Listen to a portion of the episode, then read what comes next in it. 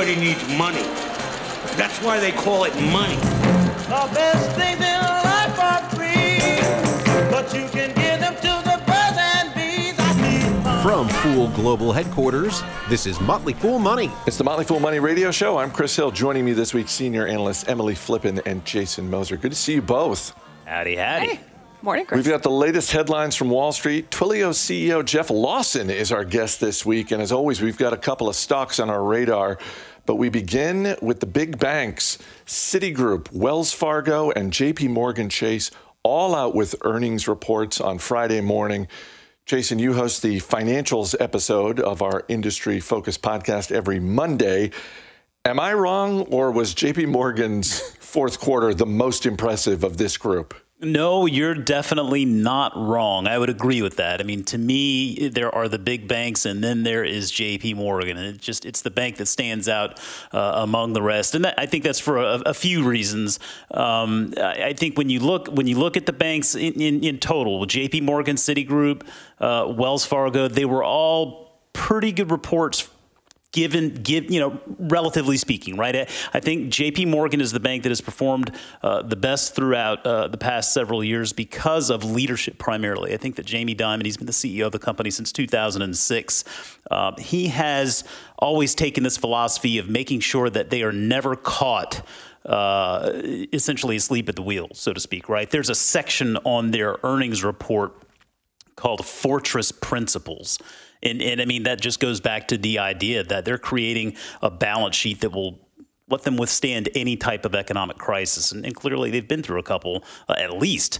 Um, uh, Wells Fargo, clearly a story uh, of turnaround still. I think that going into this quarter, uh, the thing that I, I, was watching most was sort of the status of all of all of the reserves that these banks have been putting uh, aside here over the past several quarters, based on the pandemic, the economic conditions that have come from what we've been going through. Uh, going into this quarter, J.P. Morgan, for example, had set aside about $34 billion in reserves. Uh, and, so during this quarter, they were actually able to release close to $3 billion uh, of those reserves. And, and that's good, right? That's a sign that they believe things are getting better. I think they'll continue to slowly but surely uh, release those reserves. Uh, Citigroup, a very similar story. They were able to relieve, uh, release $1.5 billion in reserves. Uh, Wells Fargo, eh, you know, this is, this is still a turnaround story, right? I think they're doing the right things.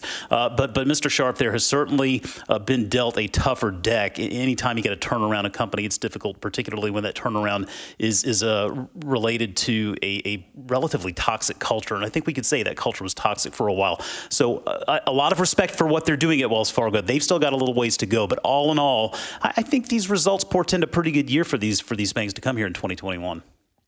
On our year in review show a few weeks ago, Ron Gross said that 2020 was the year that the blockbuster IPO returned to Wall Street.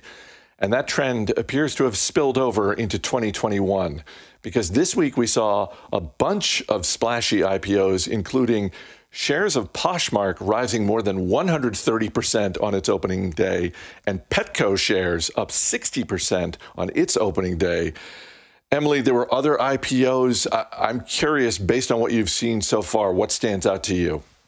It's funny because as an investor, I really didn't have a lot of fear about frothy IPOs until this week. You know, I made it through the entirety of 2020, but what really instilled fear into me as an investor is looking at Petco's IPO, mostly because I looked at their S1 when they filed it in late 2019, and it was amazing to me what a bad company this was. Sure, it's. I, I mean, I, not to not to sugarcoat it. They they are a Please. turnaround story. Uh, but even in fiscal year 2019, so pre-pandemic, this was a business that still produced more than 100 million dollars in net losses. So not a sustainably profitable business. It was a business that's highly indebted owned by a PE firm and has margins uh, that are worse than their peers. So, by no means was this a business that I was particularly excited about. And when I heard that Petco was going public, I chuckled to myself as, a, as an investor in Chewy, which is partly owned by PetSmart, thinking, this is a business that is trying to capitalize on the hype and excitement around pets during the pandemic. It's smart of them to try to get some some value out of the equity during this time. But I think investors are smart enough not to buy it. And when I see shares up nearly 60% on opening day, uh, it occurred to me maybe not all investors. Jason, another IPO we saw was Affirm, uh, which is a fintech company looking to disrupt the credit card industry. Shares of Affirm doubled on its opening day. What do you make of that business? Well, I mean, fintech and SaaS, right? I mean, if you want to really garner some support from the market, just classify yourself as a fintech or a SaaS business. I mean, hey, you put those two together, and I mean, the, the possibilities are limitless. Uh, I, I, think in, in Affirm's case, uh, this is a company that's focused now on this sort of burgeoning uh, buy now, pay later market, right? It's this market that, that's just really starting to come into uh, into the consumer's uh, mindset here, and that you could buy something now and you can pay for it incrementally over time. And that really is what Affirm's all about. They make their money a couple of different ways. From merchant customers, they earn a fee when they help them actually convert that sale, and then from consumers, they earn a little bit of interest income on those loans, essentially when they're when they're doing those buy now, pay later uh, deals. And you can you can believe that that in in today's environment, that's not the most attractive uh, line of business in, in that interest income, given where rates are today. But I think part of the enthusiasm behind this company it is something that I, I, think I noted this on Monday's Market Foolery. There's this notion now that consumers are really happy to turn to technology companies they trust in order for financial services. And there was a, a survey conducted by the Harris Poll back in 2020 where 64% of Americans would consider purchasing or applying for financial products through a technology company's platform instead of a traditional financial services provider. And then that sentiment actually rises to 81% for Americans aged between 18 and 34 years. And that really is the target demographic for Affirm's customers. So I'm not, I'm not, I'm not saying the valuation makes sense, but I do understand the enthusiasm. Something to keep an eye on. Their top merchant partner is Peloton, responsible for about 30% of the company's revenue right now. I would rather see them diversify away and not be so levered to one particular company. I suspect that'll come in time. In addition to IPOs, it was also a week of notable secondary offerings. Zoom Video announced it's going to raise $1.5 billion through a secondary stock offering.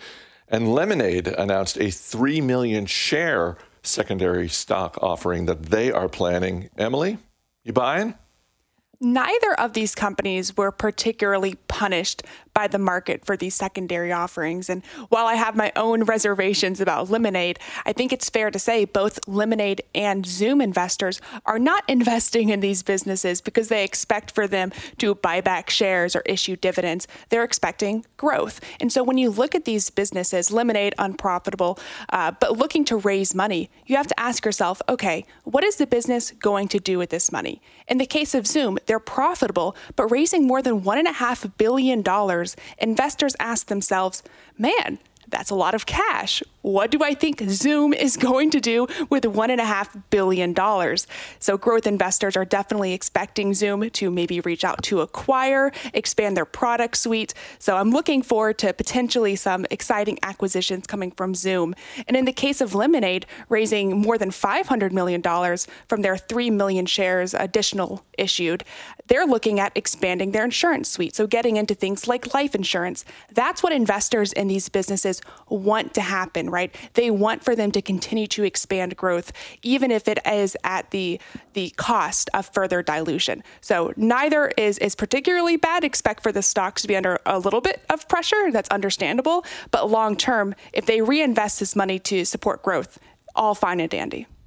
Like you, Emily, I was struck by the fact that on the day that both of these were announced, and they were announced on the same day, Shares of both companies were up. I mean, typically, when the average company comes out and announces a secondary stock offering, we see a little bit of a sell off. Uh, is that more unsettling to you than what we saw from Petco's IPO, or is Petco's IPO still number one on your fear inducing list? Petco IPO definitely wins for number one on my fear inducing list.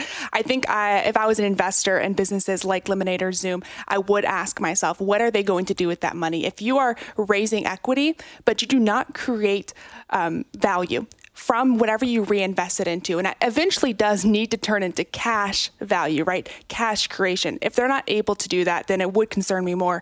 But I believe, especially in the case of Zoom, that they'll be able to do something really smart with that money. Coming up, a consumer goods giant unveils the product launch we never knew we wanted until right now. Details after the break, so stay right here. You're listening to Motley Fool Money. Welcome back to Motley Fool Money. Chris Hill here with Jason Moser and Emily Flippen. A year ago, one of the big stories in the financial industry was Visa's acquisition of Plaid, a fintech startup company, in a deal worth more than $5 billion. This week, Visa said the deal is off due to antitrust concerns raised by the U.S. Department of Justice. Shares of Visa down 6% this week. What do you think, Jason? Should Visa have fought Uncle Sam to push this one through? And there are just so many great Spaceballs jokes that came from this deal, and I'm sorry to see it die, but I, I, I do think that with Visa, I mean, I think they saw the writing on the wall. Um, when, regulate, when regulators are already referring to you as a monopoly, it's going to be an uphill battle. Um, though it's worth noting, in November, that, that Mastercard was allowed to buy uh, Finicity, which is a very similar uh, style business, a fintech business. It just I think a lot of that has to do with the fact that Mastercard is a smaller business with smaller share in the debit market. And I think that was regulators' concerns was the potential uh, for Visa's monopoly status in the debit market. That, that, that really would have been difficult to overcome with the Plaid acquisition because while Plaid doesn't really have a status in the debit market today, it's a fintech company. It is it is working on building these types of tools that enable money to get from point A to point B more quickly and uh, more more cheaply. And so I, I, think on the on the flip side, this certainly opens up another opportunity for an IPO to triple on its first day of trading because I would imagine Plaid eventually is going to go public. Um, but but I, I, do understand regulators' concerns there. Um, now, with that said, this is really all about the evolution of how we move money around. Technology is changing it. It's bringing costs down considerably. That's that's nothing new. So Visa and Mastercard's toll booth models they work well today. They've worked well for a long time, but they're not undisruptible, right? Nothing really is. This is a, a situation where you get a couple of companies massive, massive market capitalizations, closing in, I think, on about a combined $1 trillion market capitalization with the two of them. They have a ton of resources and the ability to compete. So I don't think this is something that is, that is uh, devastating to Visa's business. It, it, it definitely has to kind of send them back to the drawing board to see how they want to, how they want to uh, pursue this, this, this idea going forward in regard to fintech and the way technology is changing the space. Shares of Beyond Meat up more than 15% this week on the news of an unlikely new partner, Taco Bell. That's right, Taco Bell is looking to bring in vegetarian customers and says it will be testing a new menu item later this year with a Beyond Meat product. Emily, why not? You know, Chris, I don't appreciate your sarcasm, if I'm completely honest with you. The tone of your voice, you know, the way you say Taco Bell, I, I feel personally a little bit attacked. I think that the people who are um, Taco Bell, like lifestyle enthusiasts, may also feel a little bit attacked. But this is actually a great deal for Beyond Meat. The reason is, is because food service sales for Beyond Meat over the past few quarters have been extremely tough, and the stock's been under a lot of pressure because of the fall off off from restaurant sales as a result of the pandemic. So, getting deals with fast food and fast casual restaurants is critical for bringing Beyond Meat back to growth. And the reason why this is so big and the reason why it's up 15% on a simple deal with Taco Bell, which is great, by the way, is because they actually won this out over competitors. Uh, back in 2019, Taco Bell met with a Beyond Meat competitor, that's Impossible Foods, to potentially roll something out, and they decided not to take that partnership. And this year, going with Taco Bell, excuse me, going with Beyond Meat, says something about its product. And I look forward to both, you know, investing in Beyond Meat, seeing where that brings the company, but also consuming whatever delicious creation these two companies come up with. Taco Bell lifestyle enthusiasts can send their angry emails to me at radio at fool.com.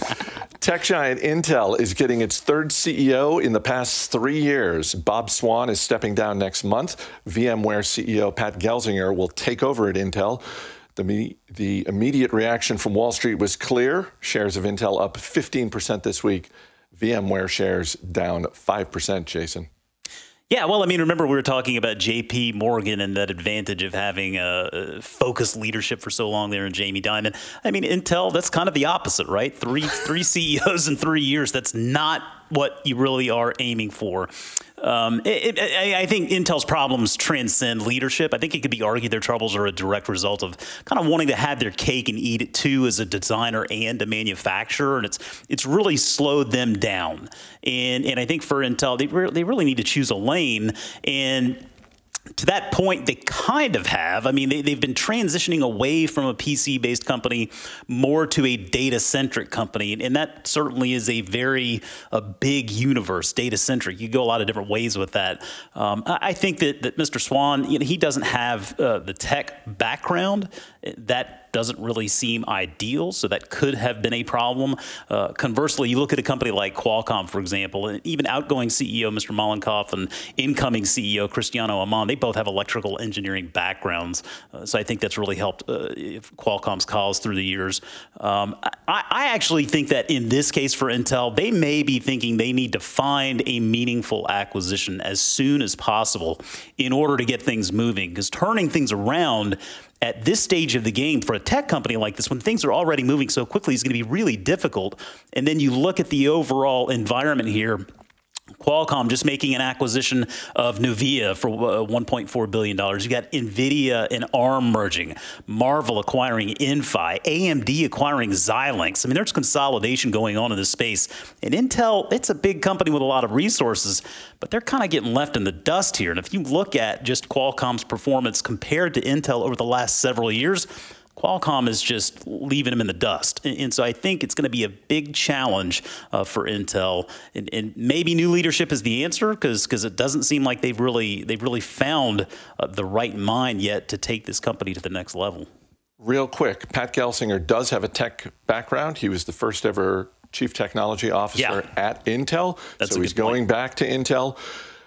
How long before we know if he's the right person for the job? A year?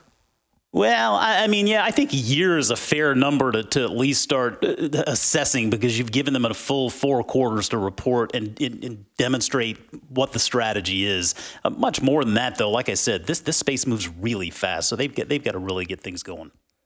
Exciting news this week from Unilever, the consumer product parent company of Ben and Jerry's. This week, the ice cream maker is launching doggy desserts, a line of frozen treats available online and in grocery stores. Emily, I saw this news and I thought, well, that's cute. And then I realized, no, this isn't just cute. This is really smart business. So, this is playing off of a longer term trend that we've seen in the pet space. Uh, it's the same thing that's catalyzing Chewy and this crazy Petco IPO. It's that people love their pets, and that really shouldn't be a surprise. Um, these are people who treat their pets like kids, and as a result, are willing to do anything, and in this case, pay anything to make their pets' lives as wonderful as possible. And it's actually amazing to me that we didn't think about things like pet or dog in this case, ice cream earlier. But this is where Ben and Jerry's is going, expanding their product line into pets. Um, the issue here isn't pet ice cream; it's the fact that this dog ice cream looks so good. I think I might eat it. Emily Flippen Jason Moser, we'll see you later in the show. Up next, a conversation with Twilio CEO Jeff Lawson. Stay right here. You're listening to Motley Fool Money.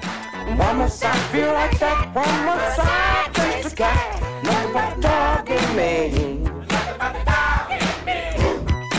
Must I feel like that? Must I the dog in me.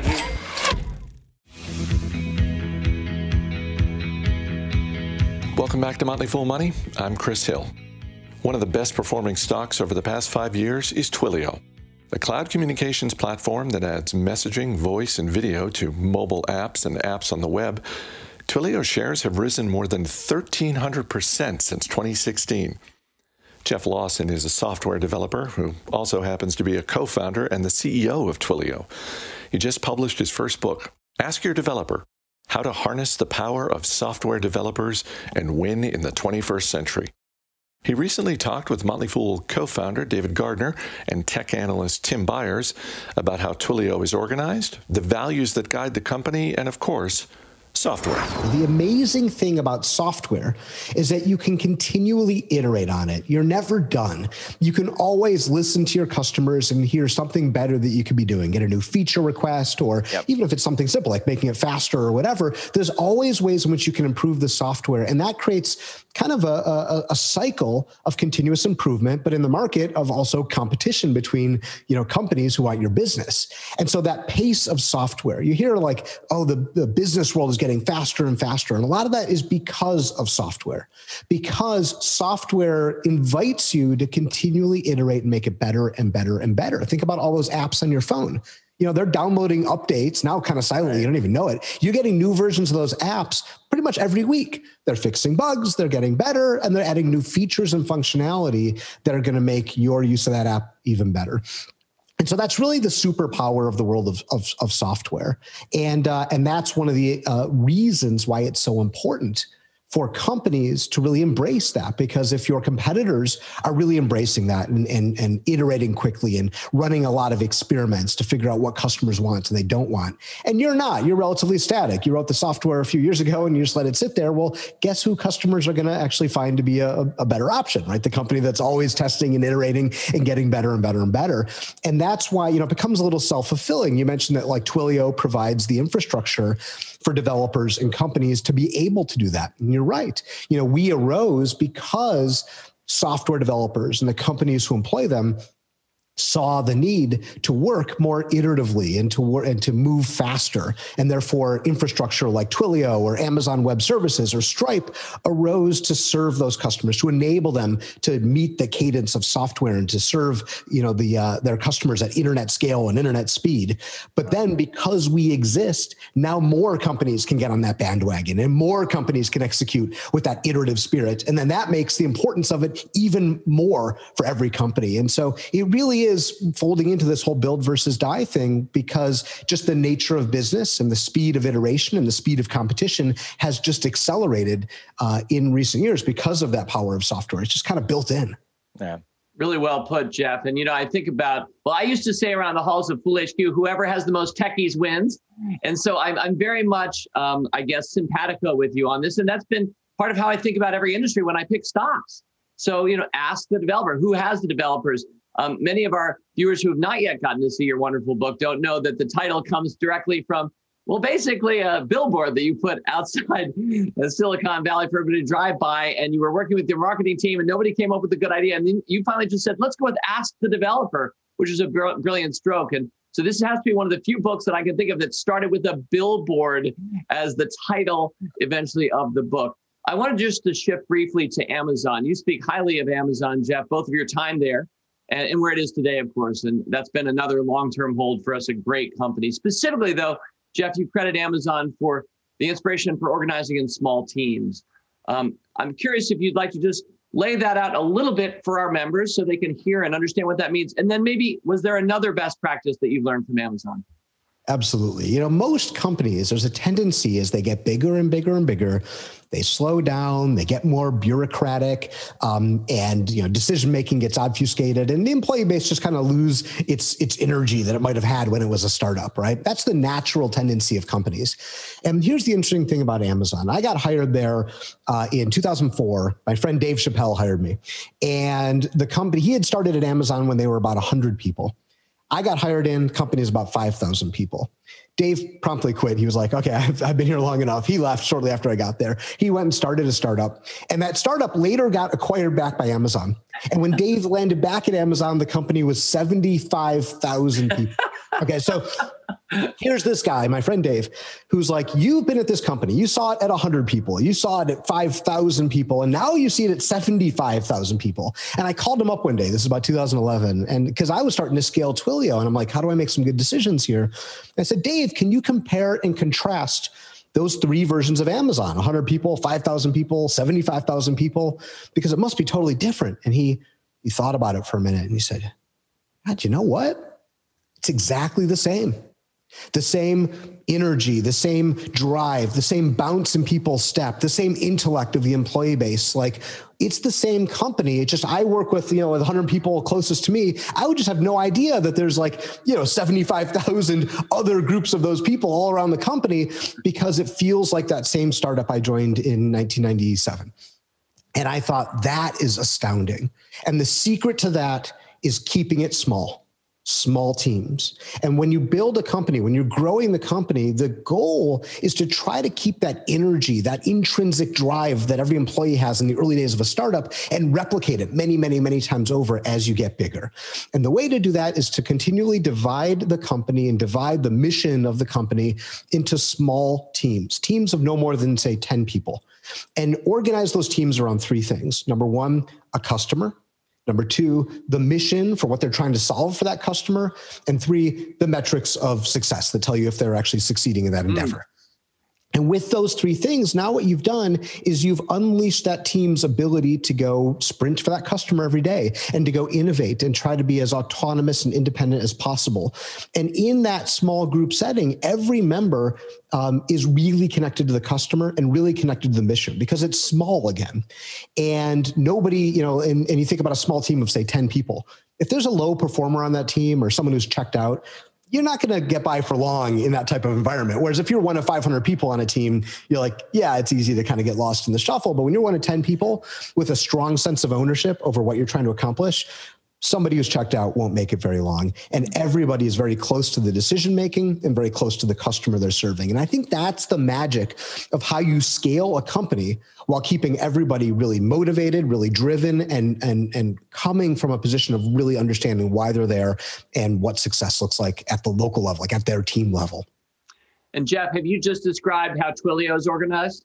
Yeah, so that's how we've done it as well and I talk in the book, you know, it sounds easier said than done because you're like, okay, let's say you've got an, you know, if you're a small company or startup, okay, I got 10 people. Or if you're a, a, big company, you have a new initiative, maybe it's got the 10 people, but then it's succeeding and it starts growing. So it becomes 20 people or 30 people. You're like, oh, what do I do now? My team that was nice and small just got big. Well, the answer is you have to keep, it's like a mitosis process. You keep dividing the team and you divide the missions and you divide actually the technology, like the code behind it, so that you can continually dividing back back into small teams that tackle various parts of the business.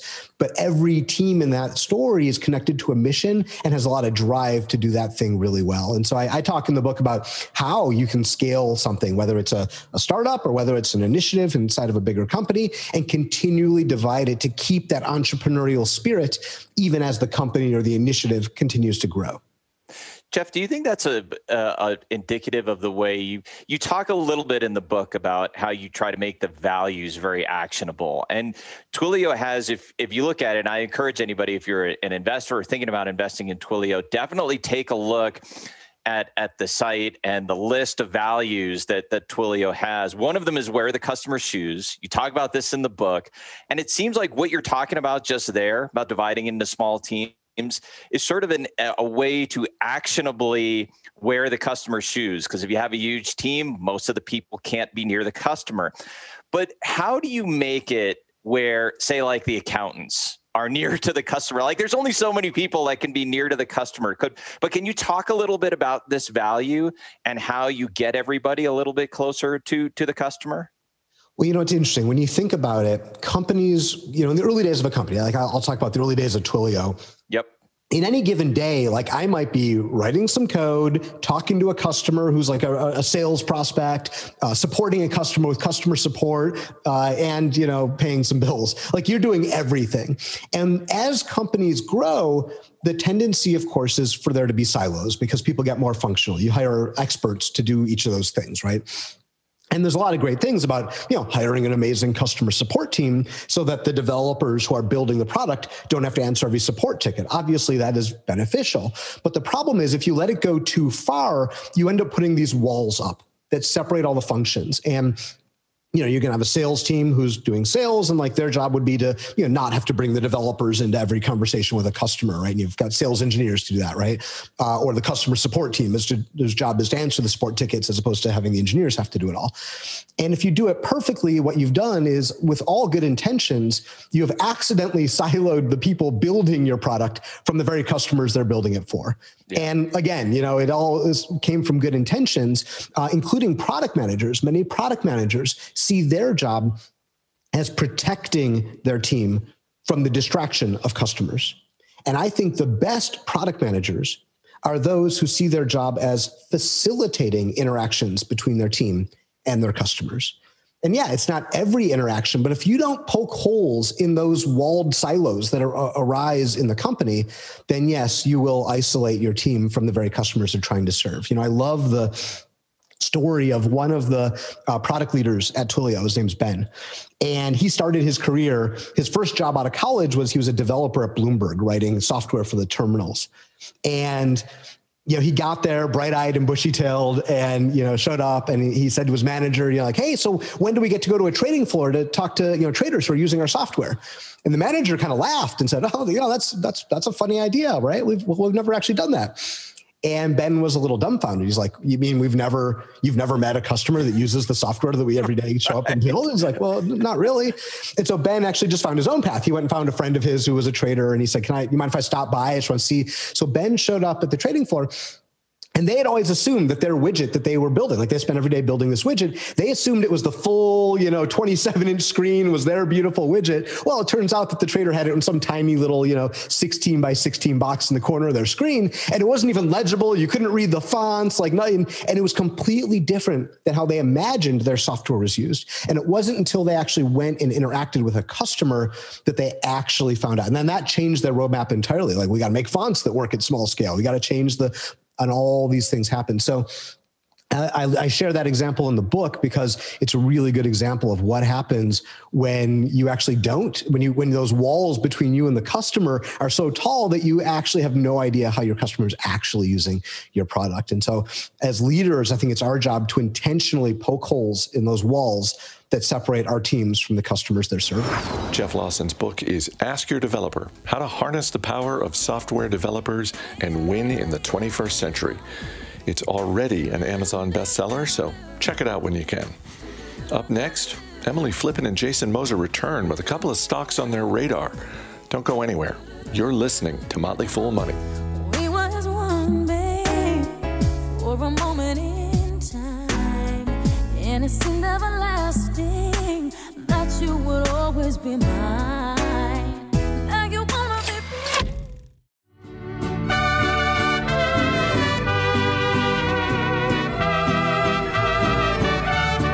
As always, people on the program may have interest in the stocks they talk about, and the Motley Fool may have formal recommendations for or against. So don't buy or sell stocks based solely on what you hear.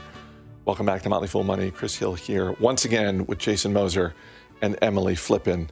Let's dip into the Fool mailbag before we get to the stocks on our radar. Our email address is radio at fool.com.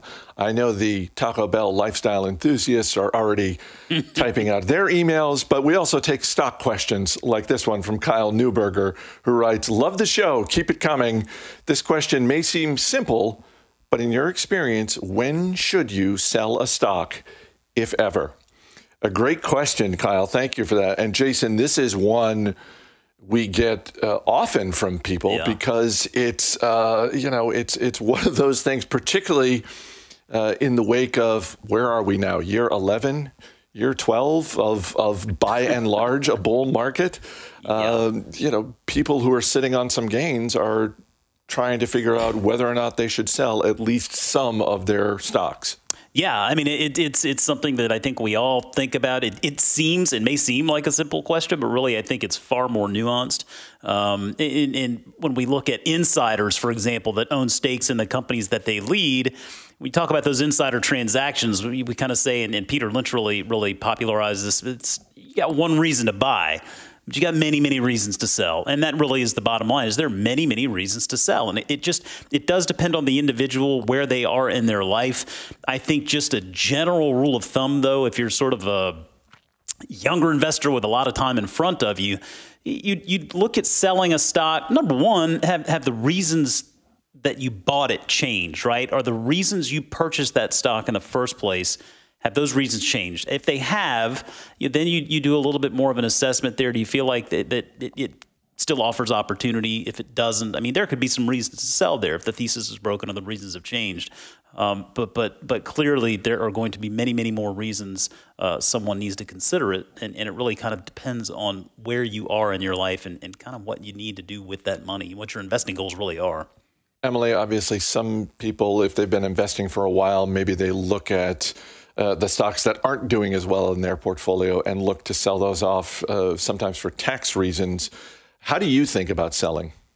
Yes. Well, there are two biggest mistakes that investors can make. make. One is um, not buying companies that end up being disruptors and game changers that become the next Amazons and Netflix.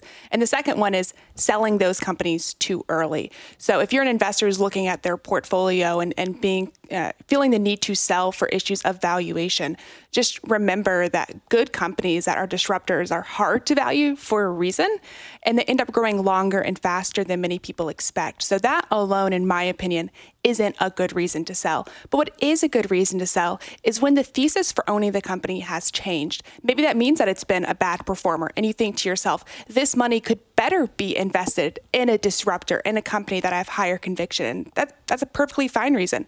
Or another perfectly fine reason is if you find yourself staying up at night worrying about companies because they've come such a large part of your portfolio. If you find yourself constantly afraid of the fact that you have maybe 20% of your portfolio in Shopify, just to name one, um, even though you believe in Shopify, I think selling that to get it to the point where you're not losing sleep, when you're not feeling stressed over your allocation, is also a perfectly fine reason. We got just a couple minutes left. Let's get to the stocks on our radar. Jason, you're up first. Dan Boyd's going to hit you with a question. What are you looking at this week? Yeah, I've been digging into a company called Penumbra. Ticker is PEN, and it's a global healthcare company that designs, develops, manufactures, and markets medical devices and technology focused on neurovascular and cardiovascular applications. Uh, the numbers are pretty astounding, actually. On, on a global basis, stroke is the second leading cause of death, uh, the third leading cause of serious long term disability, and that really is is uh, the problem that Penumbra is trying to tackle. Uh, founder led business, co founders there, still own a little bit of a stake in the company. I think it's really neat. But what really has my attention is this real immersive system that they developed. It's an advanced rehabilitation technology that uses virtual reality for therapeutic activities.